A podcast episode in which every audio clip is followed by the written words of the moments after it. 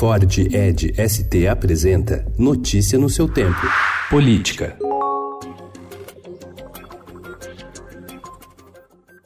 Com dificuldade de fazer o pacote anticrime avançar no Congresso, o ministro da Justiça e da Segurança Pública, Sérgio Moro, tem apostado no combate às facções criminosas para tentar marcar sua atuação no governo e se reposicionar no jogo político. O ministério comandado pelo ex-juiz da Lava Jato intensificou a política de isolamento dos chefes de grandes organizações em presídios federais e, de janeiro até a semana passada, transferiu 321 líderes e integrantes de facções como PCC, Comando Vermelho e Família do Norte de celas de presídios estaduais para o sistema penitenciário federal.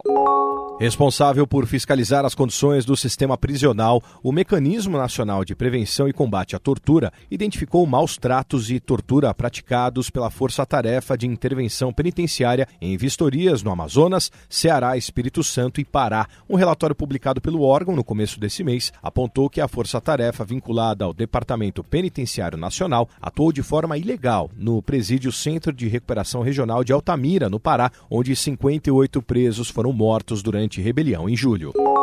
Relator do pacote anticrime, o senador Marcos Duval, do Podemos do Espírito Santo, deve endossar o texto original da proposta enviada ao Congresso pelo ministro da Justiça e Segurança Pública, Sérgio Moro.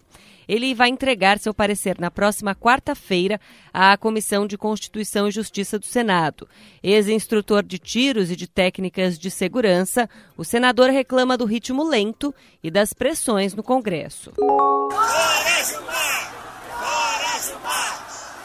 Manifestantes se reuniram ontem na Avenida Paulista, em São Paulo, e em Brasília para pedir o impeachment do ministro do Supremo Tribunal Federal, Gilmar Mendes. O ato foi marcado também por declarações em defesa do ministro da Justiça, Sérgio Moro, do presidente Jair Bolsonaro e ofensas ao ex-presidente Lula, à esquerda e a outros ministros do STF. Notícia no seu tempo. É um oferecimento de Ford Edge ST, o SUV que coloca performance na sua rotina até na hora de você se informar.